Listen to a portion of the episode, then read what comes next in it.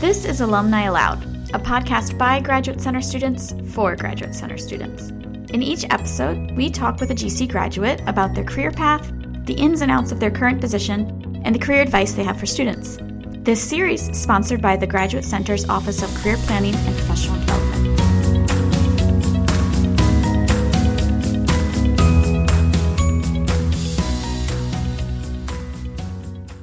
My name is Shihan, and I'm a chemistry PhD student at the Graduate Center.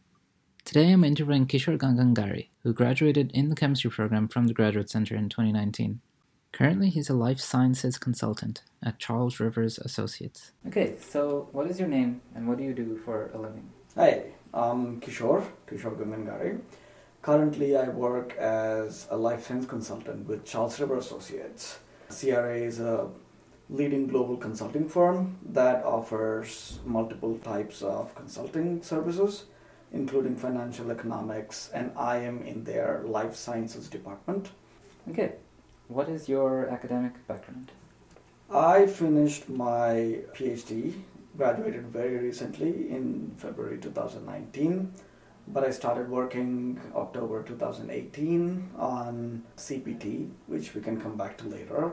Before that, I got my master's in chemistry from Long Island University in 2013.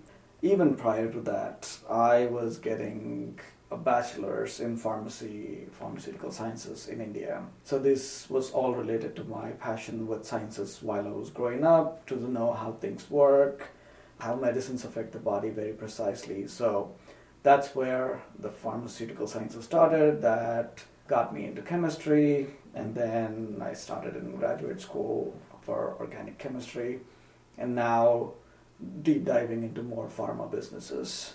As part of your work as a life science consultant? Yes. Let's talk about scientific consulting, because I feel like a lot of PhD students know that scientific consulting is a career path, but don't exactly know what it entails. So what do you have to say about that?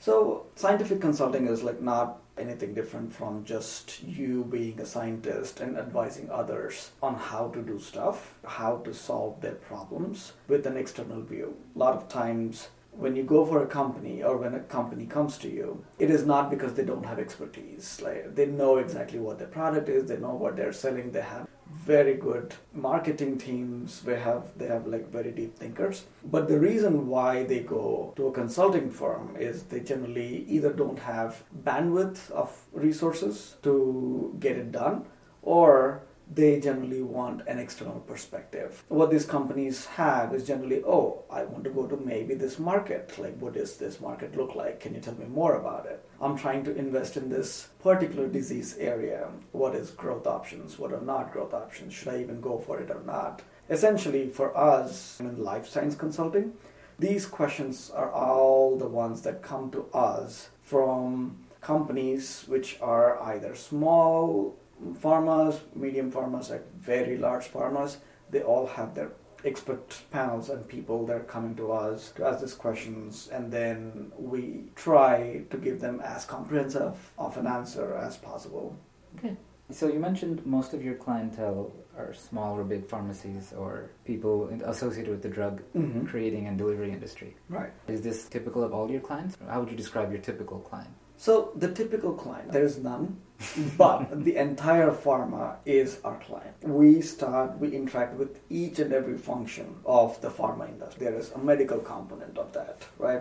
Where you have medical science liaisons who are like trying to get the drugs out.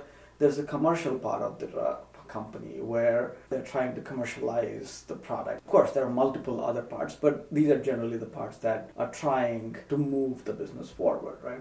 So we are answering a business question. So the client could be any of them that is asking you a question. We also do a lot of analytics. So there is just a lot of forecasting. So that could come from somebody who's a scientific advisor at a company or scientific officer, CSO of a company.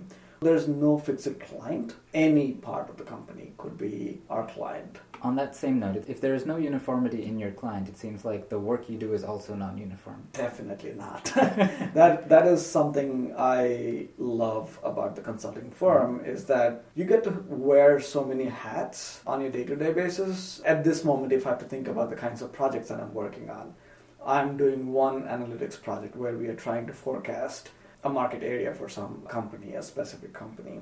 In one of the other ones, we are trying to develop a strategy for a drug that is still in clinical phases, and we are trying to see how they should go into the market in like 3 or 4 years.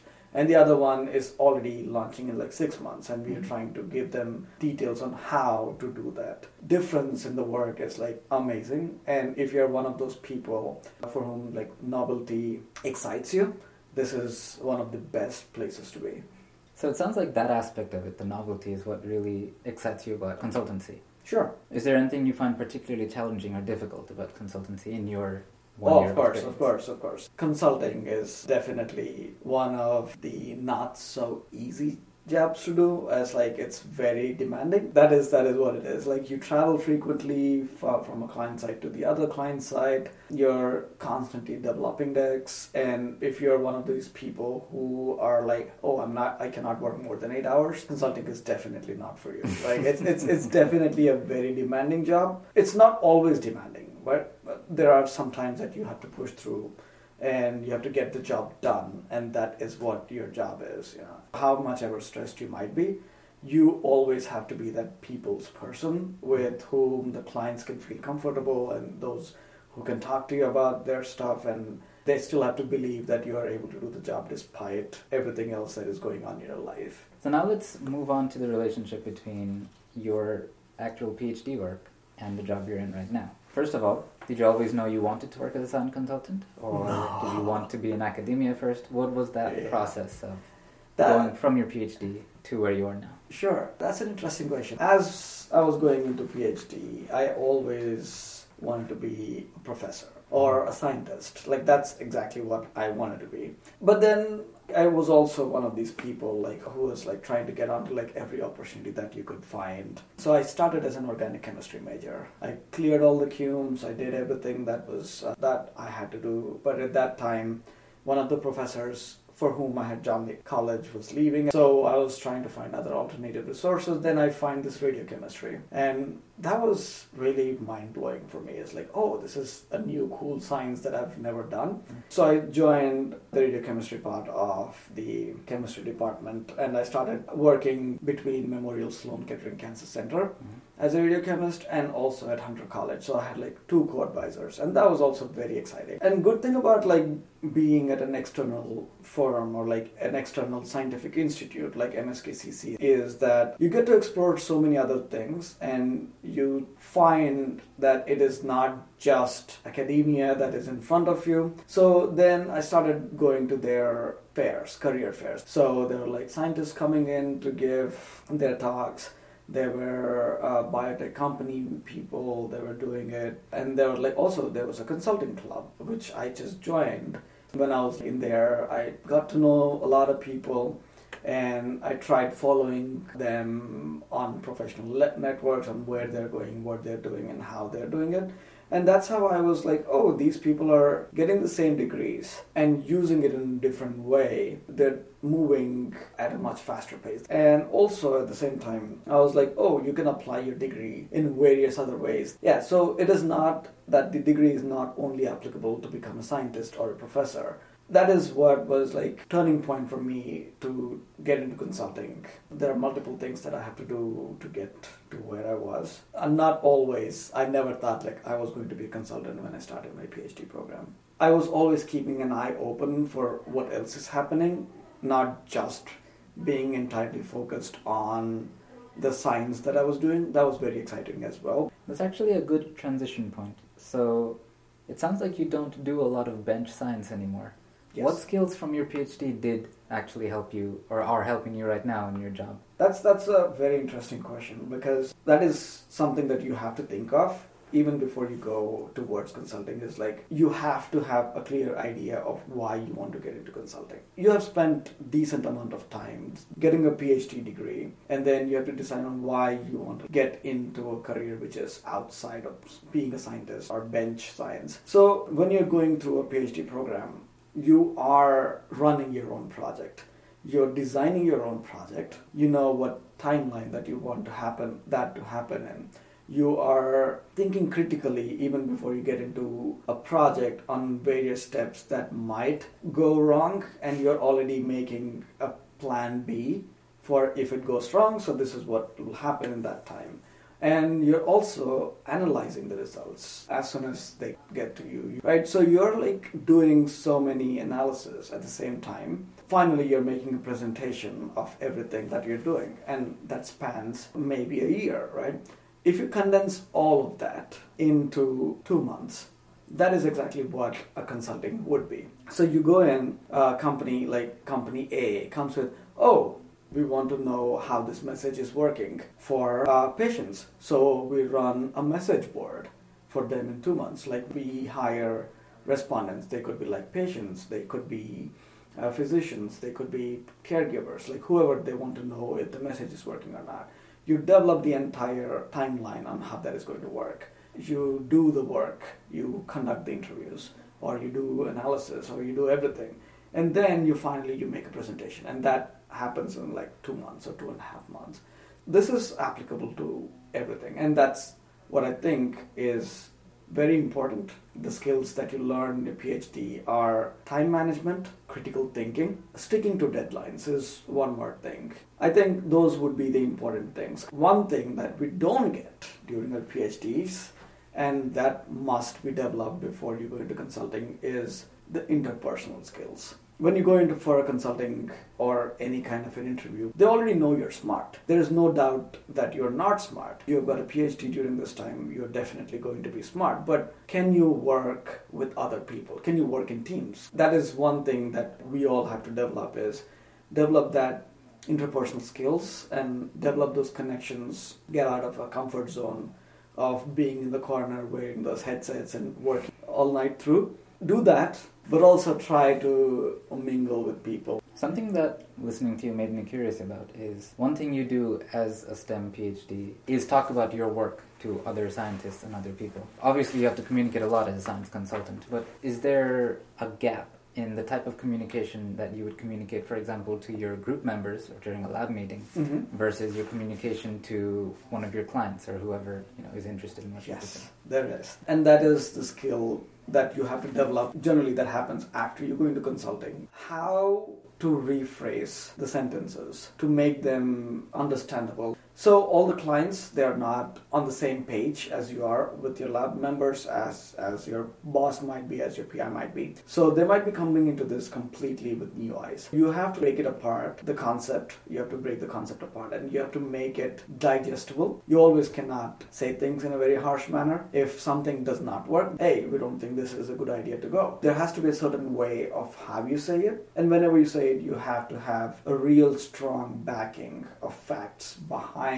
what you're actually saying and why you're saying it. So break it down into smaller parts and polish the words that you say. I think those are the differences when you're talking to your lab members versus a client. On a similar note, it sounds like you talk a lot about marketing decisions or business decisions related to scientific products such as drugs or pharmaceuticals. Mm-hmm, mm-hmm. Are these conversations that you have largely scientific, or did you have to kind of develop a way of marketing speak, so to say, if that makes sense? It definitely makes sense. Everything that you say is based on facts, mm-hmm. and the facts are scientific. There is always this component of everything that you're saying in life science consulting is fact-based, and that is also like one of the major selling points of Charles River Associates, is that it was established by PhDs, and it still works in the same way. Major decisions that you're telling are all backed by scientific terms. At the same time, because your goal is for your clients' business to flourish, there has to be a particular lingo that you generally develop. You don't come in with it, but we all develop it, that business communication. We can move on to how you actually chose this job and how you found it. So we talked briefly about how you came across consulting as a career. What did the job search process in the end stages look like for you? I guess the better question to begin with is, when did you start thinking about careers? Mm-hmm. And more specifically, when did you start thinking about a career as a consultant? Right. So I was in my third year of PhD when I started thinking about various other options which are available, about what I want to do next, what are the possible options. That is when consulting also came in. I also was this was not the only thing that I was looking into. I was also looking into venture capital. I was also looking into being a postdoc, for both of which, at least for the postdoc position, I did a rotation in a different lab for 3 months in a different country. I was also interviewing for venture capital firms. I got a couple of offers from there as well. And there was also a medical writing interview that I attended. But the consulting is something that captured my mind even starting my third year. I went into this consulting club. I started doing cases. So it's business cases is something that you have to practice even before you go. So you join a consulting club, you start doing these cases, you meet other consultants. Sometimes you get in touch with other clubs. There are case competitions that happen. And then I also did a pro bono consulting for one of the firms here in New York, which had a real client, a real business case question. After doing all that things, I was it seems like there is a possibility that I'm going to like it. So I started applying for various summer internship programs. That's how the people do is summer internships is where you start applying. I applied for the big three and I applied for the other smaller consulting firms, but I did not get in any of them. Yeah, I applied for McKinsey's program. I did for BCG. I applied for Bain. Applied for ZS during my fourth year. Nobody got in touch with me or nobody called me back for an interview. Mm-hmm. And then I started applying for the other boutique firms. I got a couple of interviews back. And then when I was in my fifth year, I was almost ready to defend. Mm-hmm. Then I got into Charles River Associates for first round interview and their second round interview.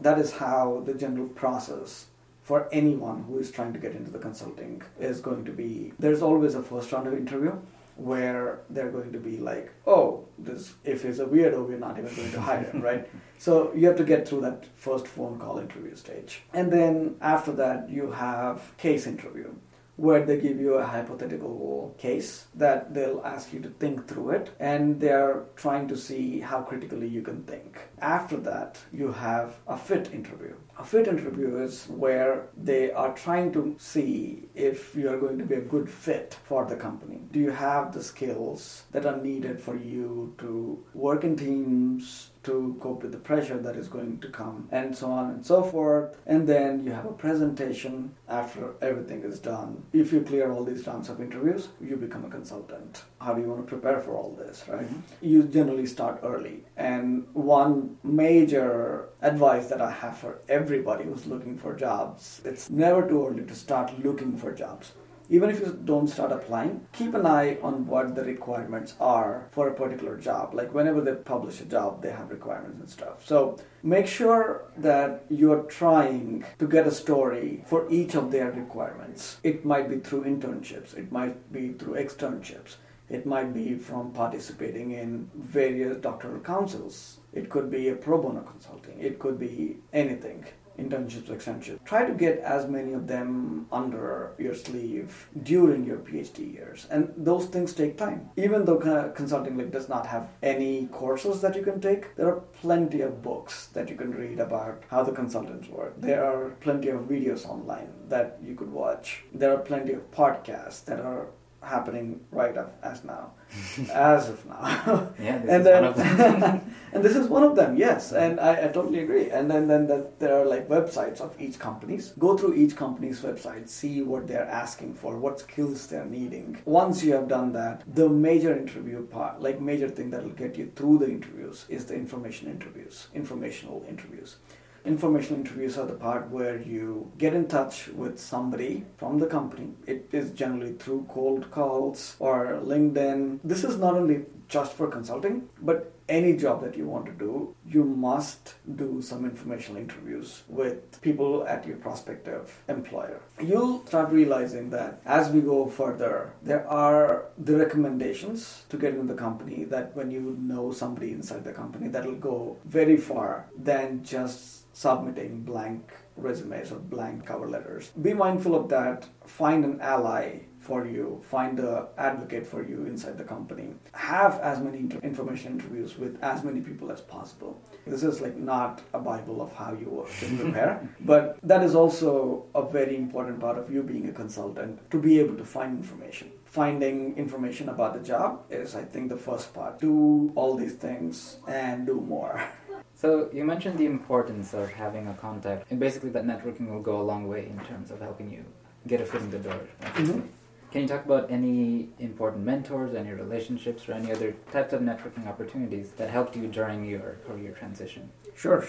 So as I said, there were plenty of alumni from the consulting clubs that I was going to. Other than that, I was always in touch with them to see where they're going. One thing that you have to understand is what people will do for you when you have these contacts. The best is that they'll get you an interview. That is where you have to prove yourself. That's where, so first round is done, second round is done, third round is done. So they can get you a foot into the door, but they're not going to open the door for you. Mm. That's something that a lot of people get wrong with. People are going to give you a job. No, that's not how it works. People are going to give you an opportunity to prove yourself that a lot of people don't get. So I had very good mentors, people from career development offices, both here at the Graduate Center and at MSKCC, with whom I could just drop in and ask questions. I came into Graduate Center for multiple resume reviews. Mm-hmm. Every time I came in, there was something new and there was something different that I could have done. I think that reiteration process also helped me a lot. Coming to other mentors, other than the people who got jobs, people who are also in science, that also helped me a lot by hooking me up with their friends in pharma companies where you could just go talk to them about how their careers are happening, where they see their futures going, and so on and so forth. So yes, having a mentor, having somebody to look up to, having somebody to know more about how the information company actually works is definitely needed. Basically, to synthesize everything you said about the job search, start early. Yes. So you started in your third year, which is, I would say, pretty early. Take advantage of all the resources that you have at your disposal. So the Graduate Center obviously has a lot of workshops and events. Cold calling, or basically any way to gather information about requirements. Right. Networking, if you want to call it that. Right. But yeah, that's pretty much a very basic walk through. Sure, networking, yeah. So one thing I want all our listeners to understand is you're not asking anybody for something they're not willing to do. All you're trying to do is trying to get to somebody, ask for help, not a bad thing. If you cannot ask for help, consulting is going to be a very difficult job for you. Mm-hmm. So all you're trying to do while networking is you're trying to ask for help. The ball is in their court now. If they want to help you, they'll help you. If they cannot, you have to understand that they are very busy on the other side as well. Sometimes they cannot. Either case, you have done your part. If they cannot do your part, move on, find somebody else. There are many people who are willing to help. Please network, be as social as possible. That'll get you very far. How did you choose your current firm compared to other firms? So why did you choose Charles River Associates? Mm-hmm. Or what are things to look out for when exploring the realm of consulting firms? Right. The reason why I went to Charles River Associates was because of one of the contacts that I had. Mm-hmm. Or I have in the company. I went for an informational interview with her one day. We were just hanging out for a coffee. I sneakily pulled out my resume that I had got for that. And she helped me to see how to actually frame that resume for that particular job at that particular firm. I submitted that. I got through the first round, second round. And then I defended my thesis. I did not know that I was going to get the job. I was going through the process. I was also going through a process with various other companies at the same time. As soon as I defended my thesis, I was called for an on-site for the next two rounds of interviews. And I went there, and then within a week, I got a call from the company. I went in again to meet the people. I went to see how the company culture is, how they're doing. One of the best things that I liked about this company is that most of the clients were local, meaning that you could just be traveling to a client site during the day and be back, instead of other major firms where you have to be on site Monday through Thursday and only be back in your city on Fridays. So this was less travel intensive, and all the people that I talked to, they all knew where a PhD would come from, because it is such a PhD-heavy firm. Nobody wanted you to fail. That's what I thought was most impressive fact about the company. And compensation and the benefits were also very good. All that is what I thought, this is a great camaraderie that is going on in the firm. Everybody seems to be chill. People know where you're coming from. The summary just sounds like got your foot in the door with the network. Mm-hmm. You went to the office just to check it out. Mm-hmm. And it seems like you really liked the physical office after the first rounds of interviews, the people you worked with, and especially the fact that it was a PhD holder-driven firm. And very helpful people. That's also being there for 1 year now. That is what I've also learned. It doesn't mean that they're going to hold your hand all the way through, but they'll guide you through. So one aspect of consultancy, you mentioned specifically that the benefit of working in New York City is that a lot of your clients are in New York City. Can you speak to the traveling intensity as a consultant? So they're not all in New York. They are like in New Jersey, South New Jersey, or Philadelphia, Boston, or like everything is manageable within like manageable firms. And there are some projects which require you to be clients on site for 4 days a week, which I have never had to. The most I had to do is go for first to know the project and maybe once to meet with the clients again and to deliver the project. That maybe 3 times during 3 months, right? So sometimes it might get more hectic, but with CRA having so many offices everywhere, so we have multiple offices. We have like one in New Jersey, we have one in New York, Boston, San Francisco, and Chicago. Like there are multiple in US. There are multiple in Europe. So there's London, Cambridge, Munich, Lucerne. These are the main life science ones. The projects can be managed and staffed according to the needs so that nobody has to travel a lot. With our firm, it's very manageable, and a lot of people don't travel at all. Now I just want to ask a few miscellaneous questions. So you mentioned that you actually got your bachelor's from India. Yes. What has been your experience as an international student? Is there anything specific you can share for other international students? Being an international student is difficult. The thing is that nothing is impossible. It is definitely difficult being an international student, but if you plan properly, if you get the right network and right people, you will be able to do whatever you want to do. So for example, even to be at the Sloan Kettering Cancer Center, I had to renew my CPT every semester. So every semester that was the same process. I had to find my boss and I had to find the DSO, the executive officer, and then everybody had to sign here, get my new I-20 every semester, then go to like MSKCC. They had to approve it again for every semester. And then towards the end of it, when you're a PhD student, you generally don't know when you're graduating, when you're submitting. So you have to be extra meticulous about planning, because to start working, you have to have an OPT card in your hand, or the company has to be flexible with you working on a CPT. You cannot work on a CPT for full time if you've already used up your CPT. There are like many loops. You have to jump through bureaucracy to be able to start working. It's the same thing in Europe as well, if you want to get there. Like their bureaucracy is also difficult. And that's just the first part, right? And then once you join, it's not going to be easy, because if somebody is not an international student, they can just say, hey, I don't like this job and I can quit. But now when you're like with a company, you cannot say that, because your visa is dependent on your employer. So there are like so many more things that an international student has to be aware of before getting into this job search. But you can do it. Planning, planning, planning. Mm-hmm. That is what will get you across. So what are your future prospects? Do you ever think you'll return to academia? Just in general, what do you think you see yourself doing, for example, in the next few years? Consulting as it is generally not a job in itself. It is a doorway to multiple jobs. It depends on where I want to take it in the future. You'll also like hear from various other firms that they always say, oh, whoever went to here have become a CEO, CSO. Consulting is generally like a door opener. Like it'll open doors to various opportunities than just being an opportunity in itself. I can grow organically within the firm. Consulting is such a job that there's a constant turnover. People try this for like 4 or 5 years or 2 or 3 years, like depending on which firm you are. Our firm is known to have longer turnover rates. After 2 to 5 years, that's when people start thinking about where to go. If you're in life sciences, generally you end up in a pharma company where you are trying to run one of the specific functions. I have known people who have started their own startups, some people who have gone back to research as scientists. So there are multiple things that I know people have done. It is one thing you should try. Final question. Do you see yourself ever doing research again? You mentioned that some people do get into research. Some people do get into research. There is quite a possibility that I might be involved with research, not exactly as doing bench work, but every part of research requires somebody to plan everything, right?